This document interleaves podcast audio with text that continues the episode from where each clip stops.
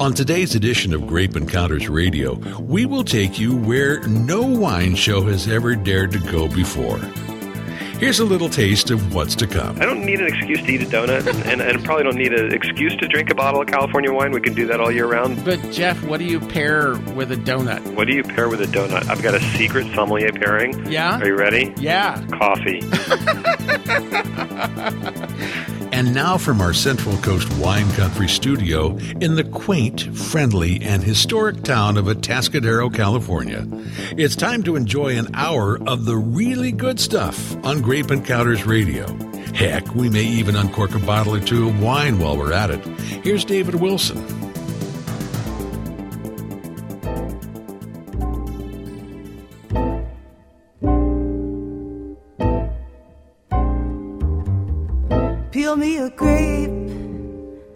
Crush me some ice, skin me a peach, save the fuzz for my pillow. Talk to me. And it is time for your weekly grape encounter, and I think you're really going to enjoy our visit with today's very special guest for a couple of reasons. For starters, he's the co producer of one of the very best, oh, what the heck, let's confidently call it the all time best wine documentary. The follow up to the movie Somm, Somm Into the Bottle. He himself is a master somm, a title that is genuinely harder to get than almost anything imaginable. We're talking on the level of brain surgeon. His name is Geoff Kruth, and he comes to us from one of my very favorite wine country locales, Petaluma, California, in Sonoma County. A great spot to utilize the amazing skills that come with being a master somm. And Geoff will share plenty of that knowledge with us and a lot more. Hey, Geoff, welcome to the show. Hi, thanks for having me. You know, it's funny, I didn't immediately connect you with the movie Somm into the bottle until fairly recently, but was certainly familiar with you as a master Somm. Holy smoke, what a must see film this is for wine lovers. Yeah, I'm, I'm really happy with the way the the film t- turned out, and and I met Jason when he started the project of Somm with making the first film, and uh, we kind of had this idea of what if we made a movie that was about wine. And the first film really was not about wine. Wine's the backdrop. It's really about four guys and their goals, and uh, we want to see well what happens if we made a film where wine becomes the subject. And so the idea was to tell ten different stories about wine and uh, it's it's uh, people have Netflix. It's it's available now on Netflix, and um, you can uh, it's easy to find now. Well, it's so incredibly well made, but also very informative. And you know, I was a big fan of the movie Somm, which you know really I think gives people a, a, a really excellent idea of what it takes to become a master somm. And and I think anybody that has seen the movie, you know, probably would probably give up the idea of wanting to become one. But, you know, Into the Bottle is such an interesting movie because it works for both the wine geek as well as the everyday wine drinker. You just come away from that film with the best possible impression of what it takes to make fine wine. I think there's no better film that's ever been made. Yeah, part of the idea was really to tell 10 stories that stand up on their own as interesting stories, uh, regardless of whether you were obsessed about wine or not, and that you can watch each story and learn something that relates to wine. And, Right. and so, obviously, if you're fascinated by wine, you're going to get even that much more out of the movie. But I think just even if you like history or documentaries, I think it's they're, they're, they're 10 really interesting stories. It, it works really well on two different levels, I think. How did you decide on the 10 stories that were in the film? Well, you know, the film was. Um, I, I should, I should, I really should let Jason answer this question, but I can tell you that the film was never designed originally to have ten stories per se. They evolved, and so we were traveling around the world filming with different winemakers, and we were also doing these educational films that we do on the GuildSomm website. They're free for anybody to watch. These ten-minute documentaries on different wine regions, and we were filming them. And everywhere we were, we'd say, "Hey, can you open us a special bottle of wine, an old bottle of wine, some bottle that means something to? Open up and, and let's talk." And so the stories evolved out of that. And so when the movie was being conceptualized, it didn't start with let's tell 10 stories about wine. It really just kind of evolved to be that. So, how many different stories did you actually film before you whittle it down to 10? You know, we didn't even know because a lot of times these things are interconnected. So, you know, maybe the, the, the story may be about an individual person, but it might be about a topic like the, the relationship of wine and food is a topic. And that becomes a story, but really there's many different interviews that are tying into that. So um, some of them are become individual stories about one person or a family or winery, and some of them are more about a, a topic and have multiple perspectives. So really there was just a ton of interviews and, and great information and traveling all over the world, and then it got basically weaved into 10 stories. So, what a great way to make a film, which you know is not traditionally the way that you would make a movie, uh, to actually go out there and you know get all the information you possibly can and you know all these great interviews and then whittle it down to the best of the best. That's not well the director would tell you it's an absolutely horrible way to make well, a movie. yeah i guess. From a financial or from a uh, from from any that point but it, but the final result was great. And well, uh, it really uh, we're we're lucky to have what we have in that film. Well you know when we uh, pre-produce things here on grape encounters my producer just absolutely goes ballistic when we record too much audio. And then we've got to you know kind of cut it down because it is a very hard way to make a radio show as well, but not nearly as difficult as film. Uh, let's talk about GuildSomm for a second because that's your baby. And first of all, a really, really nicely done website, which, as I understand, is based on your education which was not about wine. Well, yeah, actually, my background was in computer science. I was in the software business before I was ever in the wine business, so my degree was in software engineering in school. Um, but the idea was really to link wine professionals all around the world and to provide them with all kinds of great educational content. And so we provide three different pieces of content just for the general public uh, feature articles, podcasts, and videos. And those are available for anybody to see, uh, whether they're a member or not, just on the website on GuildSomm. And then um, we provide a lot more specific content for members, and we always aim that at uh, professionals. So we have things you can print out to train your staff on a particular topic. You want to train your staff on the wines of the Napa Valley, we have something you can print out to train your staff. But then we'll have uh, study guides, which go into much more detail, and then we do expanded guides, which are really, really in depth, like 70, 80 page research reports on a single topic. Oh, so a lot of the, the content can um, can can definitely get a bit more complicated and, and has a professional focus, but uh, we also make certain content uh, available to anybody that, that wants to um, uh, just get it off the website for free. So, how does a guy who's majoring in computer science and music wind up getting into wine. And you know obviously to become a master somm you have to have a very obsessive personality. I mean there's just no way around it because to become no one's ever accused me of that before I know no. Yeah. But i mean seri- i mean seriously uh, of, of course. the number of master somms in the entire world is less than 300 right? Yeah, two thir- 230 people have ever uh, earned the, the title. The first exam was in 1969 in London, and since then we've had 230 people that have earned the designation. And yeah, no, it's definitely something that you need to be kind of obs- obsessive about. But you know, I was in college studying wine and studying music, and um, I, I was in I went to Sonoma State in the wine country. Yeah. And um, the one thing I found out that was free to do on the weekends was go wine tasting. And you know, I didn't have any money in college, and well, movies cost money, but wine was free. Excuse me. So uh, that's what I did. It used to be free. It's not free anymore. Yeah, it was a long time ago. I'm getting old. Yeah. Okay.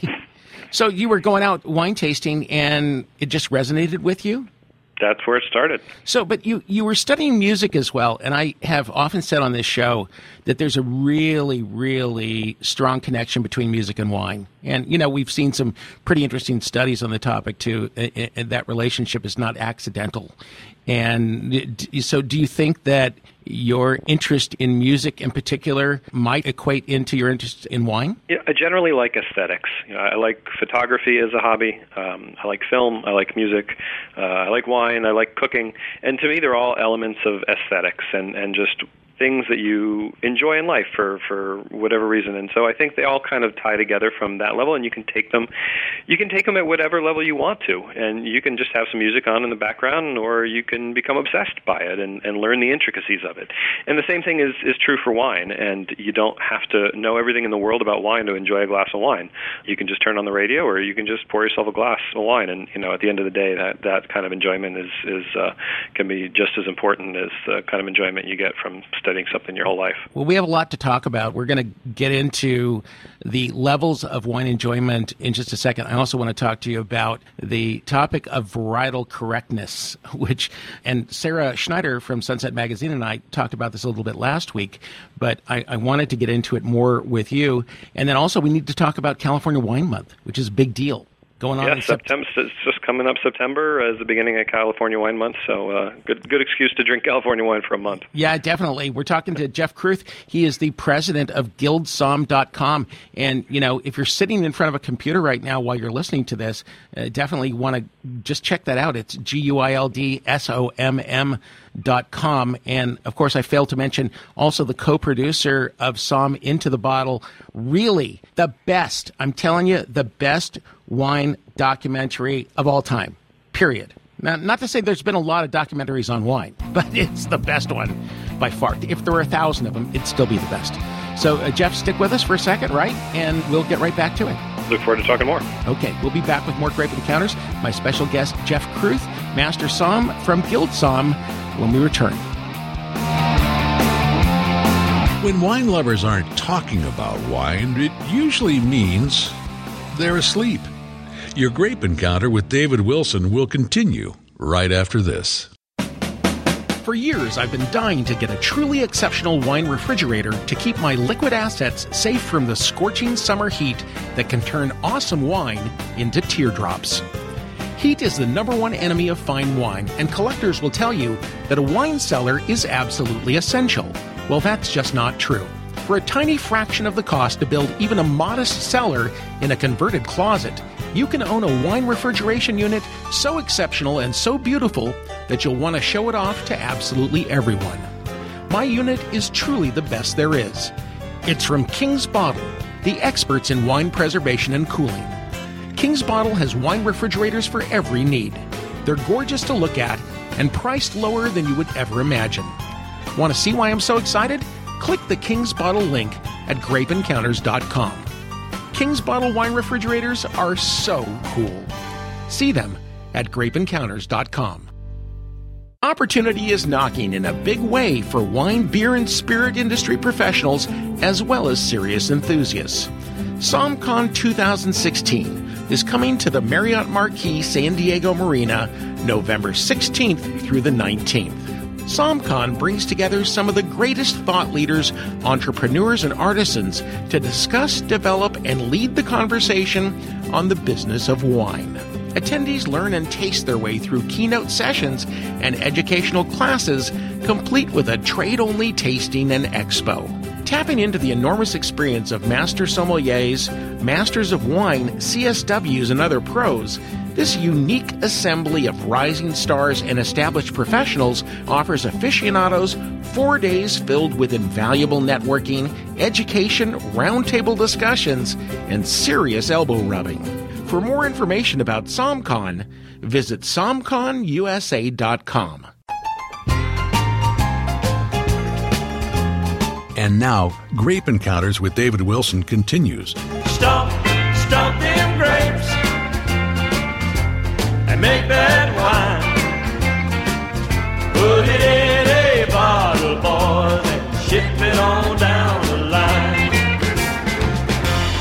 right, back with Grape Encounters Radio. You know, I have taken on a lot of challenges in my life. There is one that I, I hope never to become so obsessed to take on, and that is to become a master somm. I, I can't really can't think of anything that is more difficult than doing that. Maybe brain surgery, but being a master somm isn't too far behind that. I've got on the line today Geoff Kruth. He's the president of GuildSomm.com, a very interesting educational site. You can take advantage of a lot of the information that's on the site absolutely for free. Geoff is also the co-producer of my favorite documentary in the wine world, Somm Into the Bottle. But Geoff also is with us today on loan from the Wine Institute because it is California Wine Month, and that's a pretty big deal. And Geoff, welcome back to the show. California Wine Month is a massive event now, right? Yeah, you know, one of the things I think we all associate American wine with California wine for good reason. It's the largest producing state by far of wine in the United States. But I think there's 58 counties in California, and 49 of them make wine. Yeah, isn't that And amazing? it is, and you know, when you think of Napa Valley, which is you know certainly one of the most premier wine regions in California, but Napa Valley accounts for about four percent of the production of California wine. And one of the things that is so amazing about California and growing wine here is there's so much opportunity to find unique expressions of grapes that grow in different conditions, you know, all across California. You know, sometimes people from outside of the United States in Europe that you know have their own wine regions and don't know California wine as well, they kind of think of sometimes California in this sort of monolithic sense of you know it's like Napa, but really you know the diversity in the climates and the soils and the aspects and the weather pattern and the culture of the, the different areas is really a lot more complicated than that. And I think that's one of the fun things about California is all of the different places there are to explore. You know, in the course of the almost eight years that we've been doing this show, you know, from time to time, people will say to me, you know, you don't give enough love to the other wine regions in the country. And, and of course, we cover the world, but I don't know that people fully appreciate, unless you come to California, just how ginormous the wine industry here is. I think we're talking about, you know, 90% of the domestically produced wine that's consumed in the States, maybe it's 95% coming from California. But then, you know, California is a huge state. I mean, it's a lot of real estate. And when you go to, you start in some place like Santa Barbara and you start driving north, you're literally in wine country almost contiguously for hundreds of miles. It's a lot of real estate. Yeah, if you think between the South Coast, the Central Coast appellations, the North Coast is what we typically think of like Sonoma, Napa, Mendocino, but even, you know, areas like the Sierra foothills and some of the areas towards Sacramento and south and some of the higher elevation, you think of like gold country, and you get entirely different grapes that grow well there on some of the, you know, higher elevation. I live in Petaluma. We're known for the Petaluma wind gap, and we get these cooling winds that come in from the Pacific and cool our region, and that's one of the important factors for defining what grapes are going to grow well. You know, we're in an area like the Sierra foothills, it's an entirely different set of weather patterns. Same thing with like in Santa Barbara. You know, you think of Santa Barbara, oh, it's near LA, it must be warm, but you have the proximity to the coast, and Santa Barbara is just a series of these east to west running valleys. Most of the valleys we think of run like north south, like Napa. But, you know, in Santa Barbara, they run east west, and they channel that cool air coming in off the coast. So each one of these areas has their own unique situation that allows for unique styles of wine. Have you ever uh, sat around with your cronies in the wine biz and pondered the notion of what would have happened if we had taken different turns in history and not really discovered the wine potential in California? I mean, isn't that a Yeah, well, thought? I think I think even if you look at the wine history itself, you know, if prohibition had never happened, the grapes that are grown in California would be completely different. And you know, we started out with a lot of Italian varieties, and a lot of the history of what happened with prohibition, you know, changed so much of the grapes that are here. The other day, I was uh, my wife works at at Hanzell Winery in Sonoma, and they were up there picking the Chardonnay, which is the oldest Chardonnay uh, left in California. It was planted in 1953, but at that time there was only 100 acres of Chardonnay, I think, something like that, planted in California. So sometimes these grapes that we think have been here forever, and we're not necessarily here forever. And so I think there would be a lot more Italian varieties if prohibition hadn't happened and kind of changed the course of history in California. So explain for a moment how it changed things. Well, basically, they killed the entire industry, right? We did it ourselves. The California wine industry was booming in the 1880s, 1890s, 1900s, and people were really discovering that you could make great wine in California. And of course, with Prohibition, we decimated the entire industry. Some producers were able to keep their vineyards alive by selling grapes as table grapes or for sacramental wine that you could make in a small amount. But basically, we put the entire wine business out of business. And it really then took, you know, into the 1940s with producers like Inglenook and then eventually, you know, Robert Mondavi and BV and some of those producers in the 1960s and 1970s, you know, to really rebirth the California wine industry. And so obviously the history would have been totally different. You still have some of these old plantings of, you know, Zinfandel and all these other what they call mixed black grapes. You know, half the time they didn't know what half the grapes were in the vineyard. They were just, you know, they might have five, six, ten different grapes, you know, interplanted in a vineyard. So there's a pretty diverse history of wine in California that goes beyond just the regular stuff that we've learned to say. So they just did these field blends in those days. Is that what what, what Th- happened? There was a lot of that, certainly. A lot of the Italian, and you brought the culture. So if you were an Italian immigrant, or you were a Spanish immigrant, or you were a French immigrant, you brought a lot of that know-how and some of those grapes with you.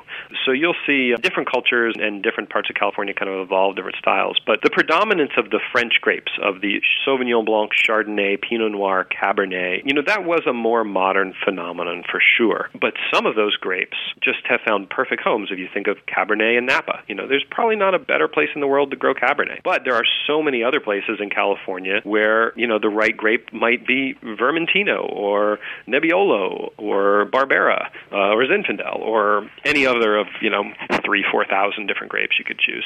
So September is California Wine Month. This is a, a time where really the state opens up its doors to not just its local residents, but people from all over the world, literally, to come here and take their pick of just an enormous amount of opportunities, incentives, and events that will take place in the state. I don't know how long you've been intimately involved with California Wine Month, but it certainly seems to me that in the eight years that I've been doing this show, that this has become a really, really big to do in the state. Yeah, you know, honestly, I think it's just kind of like uh, you know they have like na- you know National Donut Day, right? I don't need an excuse to eat a donut, and, and, and probably don't need an excuse to drink a bottle of California wine. We can do that all year round, but it's a nice opportunity to sit back and be thankful for you know what we have here in California and the you know diversity that, that's here. But Geoff, what do you pair with a donut? What do you pair with a donut? I've got a secret sommelier pairing. Yeah? Are you ready? Yeah. Coffee. You know what? I should have expected that, and I, you totally broadsided me on that one.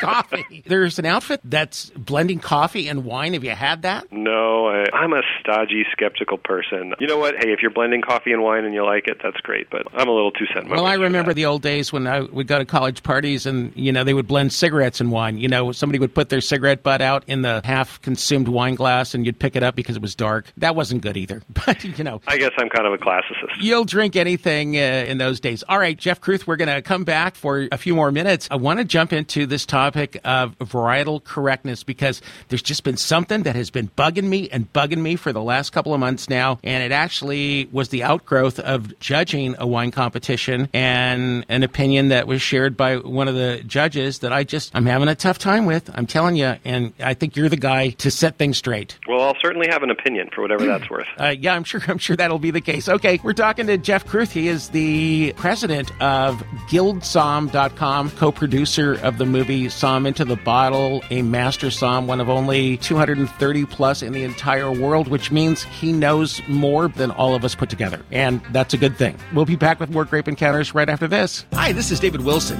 It's California Wine Month. Time to raise a glass to all things California wine. Let's face it, Grape Encounters fans are looking for any excuse to enjoy wine, and this September is the perfect time to toast the state that puts America's wines on the map. So if you're listening on the East Coast, Midwest, Southwest, or Northwest, I encourage you to join me in saluting Wine Month by drinking your favorite California wines at home or at your local restaurant. I'll be there enjoying it with you, in spirit. If you're lucky enough to be in California this month, you can choose among 60 plus events and activities around the state. What better way to experience harvest than to take part in wine festivals, winemaking classes, winemaking dinners, VIP tastings, and tours? To learn more about these events or just geek out on California wines, visit discovercaliforniawines.com. Yes, sirree, that's discovercaliforniawines.com. A few days ago, a listener visited our wine bar, the Grape Encounters Emporium, because he wanted to see for himself if the wines from Cardella that I brag about all the time are as good as I keep telling all of you. He had driven quite a long distance to check out the Cardella wines, so we were delighted to let him sample them all. When he was most of the way through the tasting, I asked him if I had oversold these wines in any way. He smiled and replied, Absolutely not. I can't recall any winery blowing my mind with virtually every wine they make.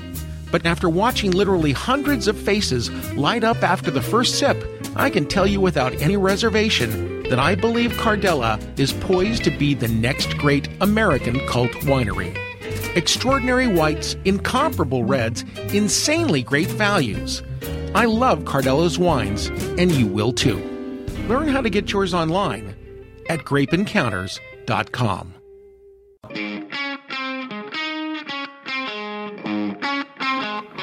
Hello, Mr. Wilson. Welcome. Welcome to the show. Don't bother adjusting the knobs on your radio. It's a special transmission direct to your head. He's back, and he's not alone. Your Grape Encounter continues with David Wilson and a little help from his friends. No, no, no, no, Mr. Wilson. This isn't where you should be. Everybody's waiting back with Grape Encounters Radio, and happy to spend just a few more minutes with Geoff Kruth. What a privilege, Master Sommelier. Do we say sommelier, Geoff? You know, I, every som that we have on the show, I ask them their pronunciation because there are like 500 out there. Yeah, well, I, I normally say sommelier, but really it doesn't matter how you pronounce it. You know, we don't get too caught up in that. You know, it comes from the French, but then again, you know, if you go to Paris for the week, you don't tell your friends you went to Paris for the week. So, uh, you know, say it however you want. Yeah, well, now we're just calling it SOM. It's so much easier that way. Okay, so I had alluded to a dilemma that I have been dealing with here for the past couple of months. You know, it's one of those things you lay in bed at night, you toss and turn and you go, what is the right thing? So I'm at a wine competition and we were going through a lot of different wines. They were, you know, s- smaller categories. And uh, we sort of got caught up in the moment and we had tasted a wine. There were about five of us in the panel and we were all going, oh my God, this is so delicious. And then somebody kind of revisited, you know, the little sheet that has the wines on it and realized what the varietal was that we were tasting. And suddenly the discussion surrounded the idea of being varietally correct. And we went from loving this wine to panning the wine. And I really, really was troubled by that. I've been troubled by it ever since because I don't know who decides what the baseline is for varietally correct. And just so people understand, you know, when we say varietally correct, you know, how close is this wine that we're tasting to what the variety is supposed to taste like? Only the problem that I have with it is who is to determine what it's supposed to taste like because I don't know if there are any varietal police out there. So I'm going to ask you to weigh in on this because when a wine is absolutely and totally delicious and it's a Cabernet Sauvignon, let's say, but it doesn't taste like your typical Napa Cab, what do we do? Do you ever watch those dog shows on TV? And mm, I try not to. Well, if you're ever flipping through the channels and you see a dog show on TV, and you know, say, you know, next up the Hound Group, right? And they trot out a bunch of dogs, and you have an expert there who knows what a Doberman looks like and what a poodle looks like. Right. And I think the same thing is true for wine. And so if you're looking at your Doberman and saying, hey, wait a second, why does it have a furry white tail? Dobermans don't have furry white tails. And somebody else may say, well, that's my dog, and I love my dog, and I like him with a furry white tail. That's, so who are you to tell me? And so I think it's the same thing with wine. We have standards. We have, they're just like breeds, and they've evolved for various reasons into particular styles of what does a Sauvignon Blanc taste like? What does a Chardonnay taste like? What does a Riesling taste like? And of course, there's different versions even within any of these categories. You know, you have big poodles and little poodles, and there's all kinds of different. There's dry Riesling and sweet Riesling. And so I think when you think of wine, you have to remember that as professionals in the wine business or as experts in the wine business, oftentimes we're thinking about it in terms of the standards, in terms of the last 50 or 100 bottles of Bordeaux that we drank, and how this wine matches up compared to that. But you don't have to think of it that way. And just like if you like your poodle that has short legs and would never do well in a dog show, and but that's your dog. And the same thing is true with wine. And if you like a wine and somebody says, "Well, that's not varietally correct," and say, "Well, I like it. Who cares?" But at the same time, if you're a wine professional or you're a specialist, you're an expert in the business, it's something that's interesting to talk about because you know we do have this, these standards that are part of the culture of wine. Okay, but I'm going to answer your metaphor with a metaphor. So it wasn't that long ago that most of us hated Brussels sprouts and kale, the two very maligned vegetables. And then all of a sudden, we got these very creative cooks out there, chefs out there, who found ways to work with these vegetables to create brand new interpretations of what these vegetables could be. And what was once something that kids stuffed in their socks and then flushed down the toilet became something that we all craved. And only because we found another way way to look at that vegetable and cook it. And I wonder if sometimes we miss the boat where wine is concerned because if we establish a baseline for any varietal and then we try to come as close to that baseline as possible, aren't we then just trying to focus on a certain sameness that limits the creativity of the winemaker and limits the choices of the wine drinker. And if a wine didn't score well, it got lower points because it wasn't, quote, varietally correct, then aren't we doing a disservice to both the winemaker and the consumer? It's all about what you like. I have strong opinions about wine, but it's a subjective world and it's they're just my opinions. And to me, wine is part of a culture.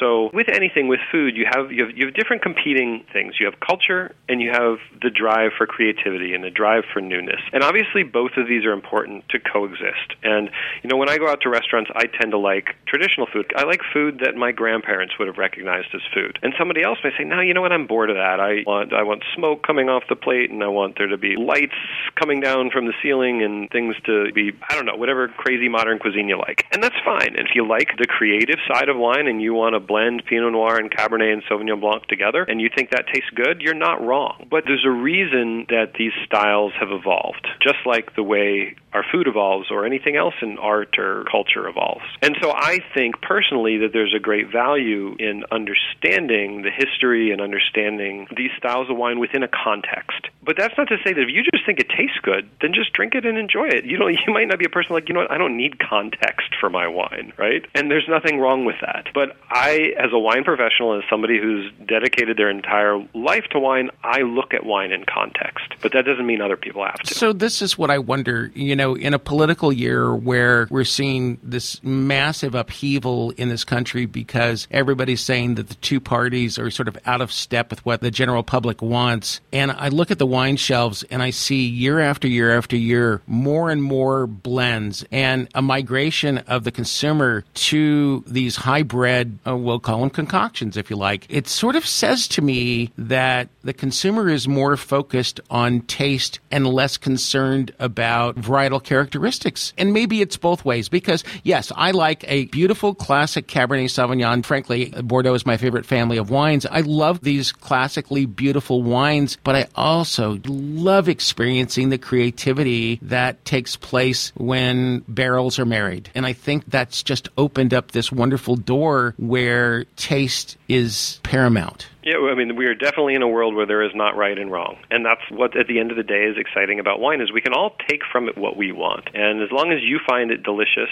that's the key. You know, you put ten master sommeliers in a room and ask them about a wine, and you get eleven opinions, and uh, it, it's an individual pursuit, and we all think of it and look at it separately. You know, I think there's a lot to be said for really understanding the wines and understanding the different families of wines. Having been now for the last few years the owner of a wine bar, it's so important to be able to sit and talk to a visitor and try to understand what it is that they're tasting that they like so that I can steer them into a certain category of wines or varietals because I can take very good care of them that way. And the more that they understand about these varietals, the better chance they have of not wasting a bunch of money in a retailer buying wines that probably aren't going to satisfy their wants and desires. But at the same time, it works both ways. We're we're getting very experimental with wine and doing some really fun and exciting things but it, I guess, is important to understand the single varietal and what that's all about as well. So, and it depends. It really depends. You know where you're drinking. You think one of the great things about California wine is you have so much opportunity for experimentation. Wine evolved in Europe uh, to be a you know very very distinct cultural product. If you take a wine like a Chateauneuf du Pape, it has very specific rules. Every appellation has very specific rules. You can use these grapes. You can't use these grapes. This is how you have to grow them because they're protecting an 800 year old, in that case, tradition.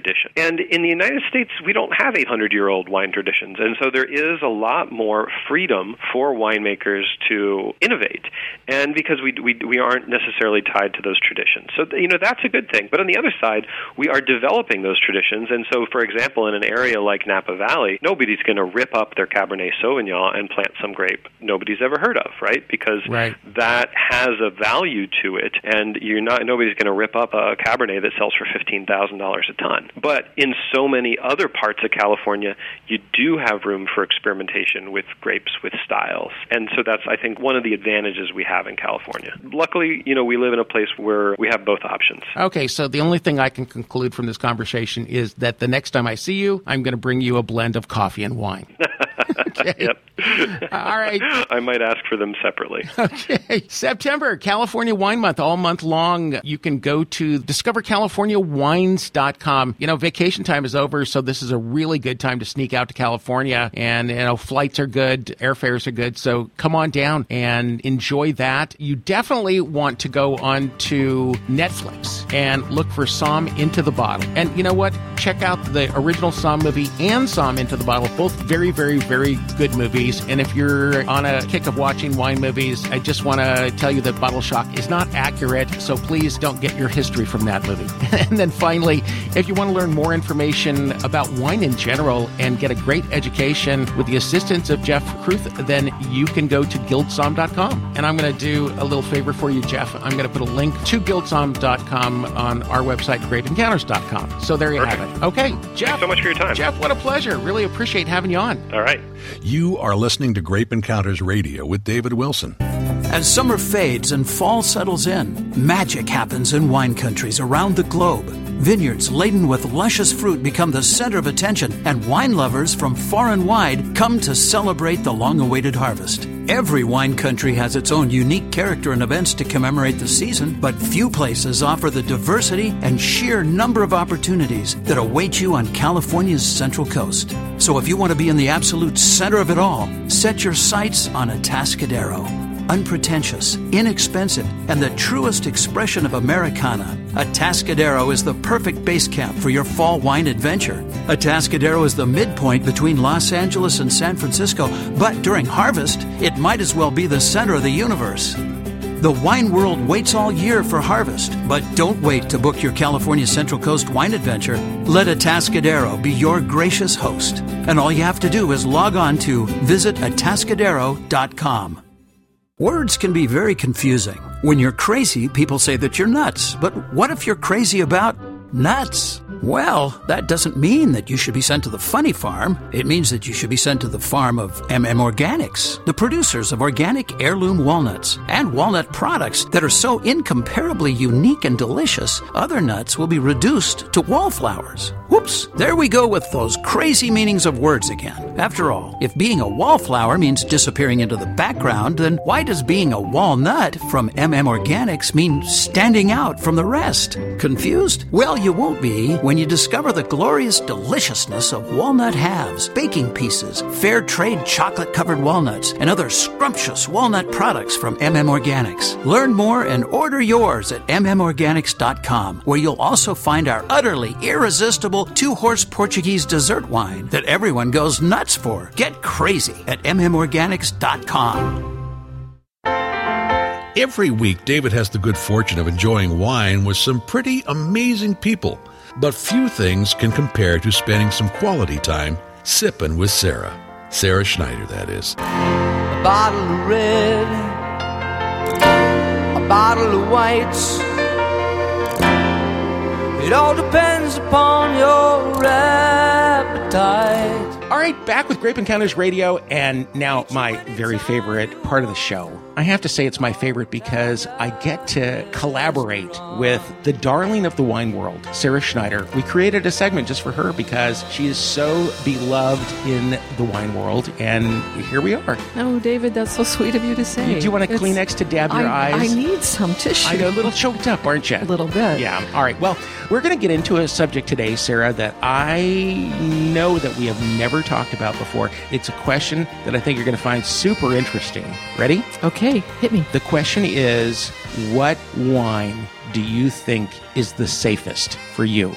Wow. Now, let me explain the question because it's not about whether the wine has poisons in it or anything like that. It goes like this. You go into a wine retailer, wherever you buy your wine, and we're talking varietals now. There's Cabernet, there's Chardonnay, there's Syrah, there's whatever, you know, Pinot, all of the varietals that you're familiar with and some that you're not. Which one, which varietal do you think that you could reliably purchase without knowing anything about the wine and there's a better than good chance it's going to taste good. Do you get that question? Uh, you know, nobody has ever asked me that question. Yeah. The, where are you safe on quality question? It's a fabulous question. And my mind, I have to admit, I first am going through my Rolodex in mentally and finding Your varietal my- Rolodex? my- Yeah. yeah, exactly. Yeah, yeah. With those grape cards in there. we should probably, before we jump into which one is the safest, we should probably start with which ones aren't the Well, safest. Well, that's what happened That's in my, what- that's in what my brain. happened? I was going through, ooh, not that. Ooh, not that. And honestly, the first variety that popped up in the no category is Pinot Noir. And that's not to say there aren't f- just gorgeous versions of Pinot Noir out there, but it's so uneven. I think there's more bad Pinot Noir than I've almost anything saying, else. How long have I been saying this? No, I, yeah, that- is I have been saying that the reason that I am not a Pinot Noir advocate is because most of it is terrible and most of it is terrible. And so that's why I'm always making jokes about not being a Pinot lover. It's not that I don't like Pinot Noir. It's just that good Pinot Noir is hard to come by. it is hard to come by, especially at lower prices. At lower prices, it's It- very hard Yeah, to come it's by. not a safe Yeah, wine. Yeah. I would have to add, I don't trust Chardonnay either, even though I love good Chardonnay and especially certain styles of Chardonnay, just personal preference.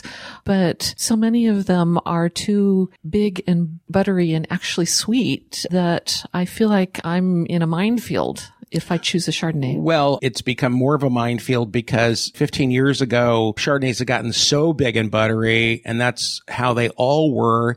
And so there was a revolution against Chardonnay, and winemakers went to the other extreme of, you know, making stainless steel Chardonnays. And now it seems like we have a choice of three Chardonnays, which are Right. the low, medium, and high.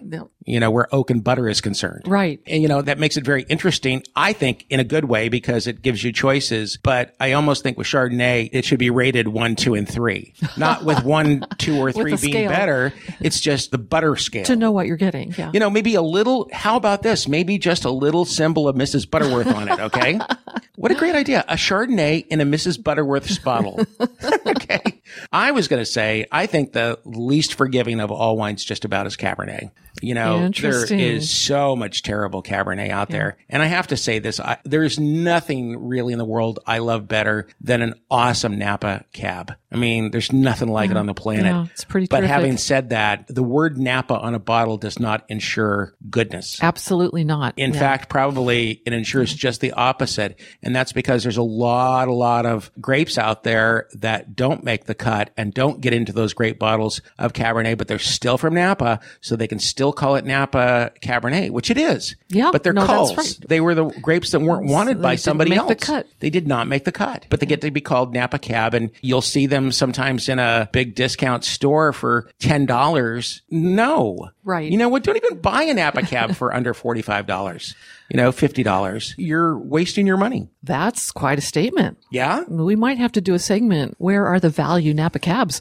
Yeah, we might have to do that because that's, but I really, frankly, $45 is sort of my bottom line on a Napa cab. Uh, Chilean cabs, on the other No, hand, that's different. thirty dollars, thirty bucks. I'll buy a, a heck of a nice wine. All right, Cabernets for me are uh, definitely stay away from the zone. Any other stayaways? You know, I am a fan of Syrah, but I feel like it's very, very uneven out there, depending on where it's grown, who's made it. And so I feel like I'm getting into a little bit of a crapshoot if I buy or order a Syrah whose producer I don't know. Okay. So But what I- are I the- don't- what are the big crapshoots though? Zinfandel is a bit of a crapshoot when you're talking about alcohol levels. Yeah, for sure.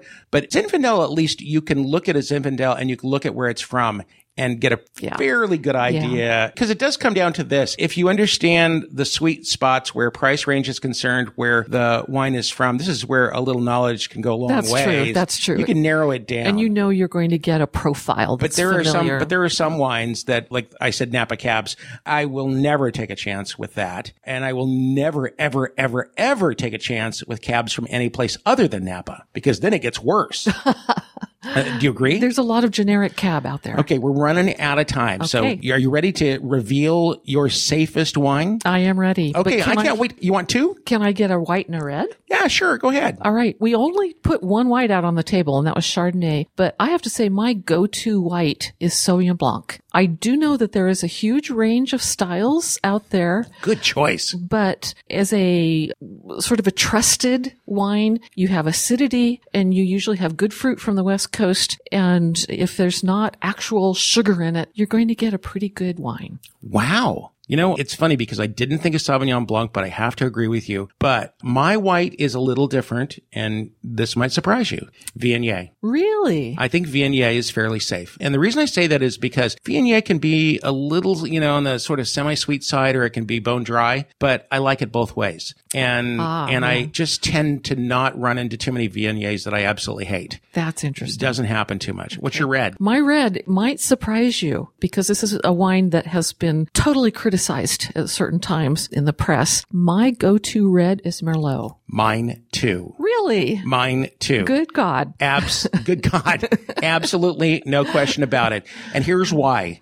Because the people who were making crappy Merlot got out of the business after Sideways. Yep. The only people who are really making any large amounts of Merlot are people who know how to make it. Merlot is a very trustworthy wine. Safe wines, then Sauvignon Blanc. Viognier, are you fairly comfortable I with that one? I'm a little bit iffy on that one. All right. Well, you know, we'll have to agree to disagree. Yeah. But for sure, Merlot, that's it. That's going to do it for Sipping with Sarah. That's going to do it for Grape Encounters for today, too. So go out and, for goodness sakes, stay in your safety zone. Nah, heck no. Just go out and experiment. Have a good time.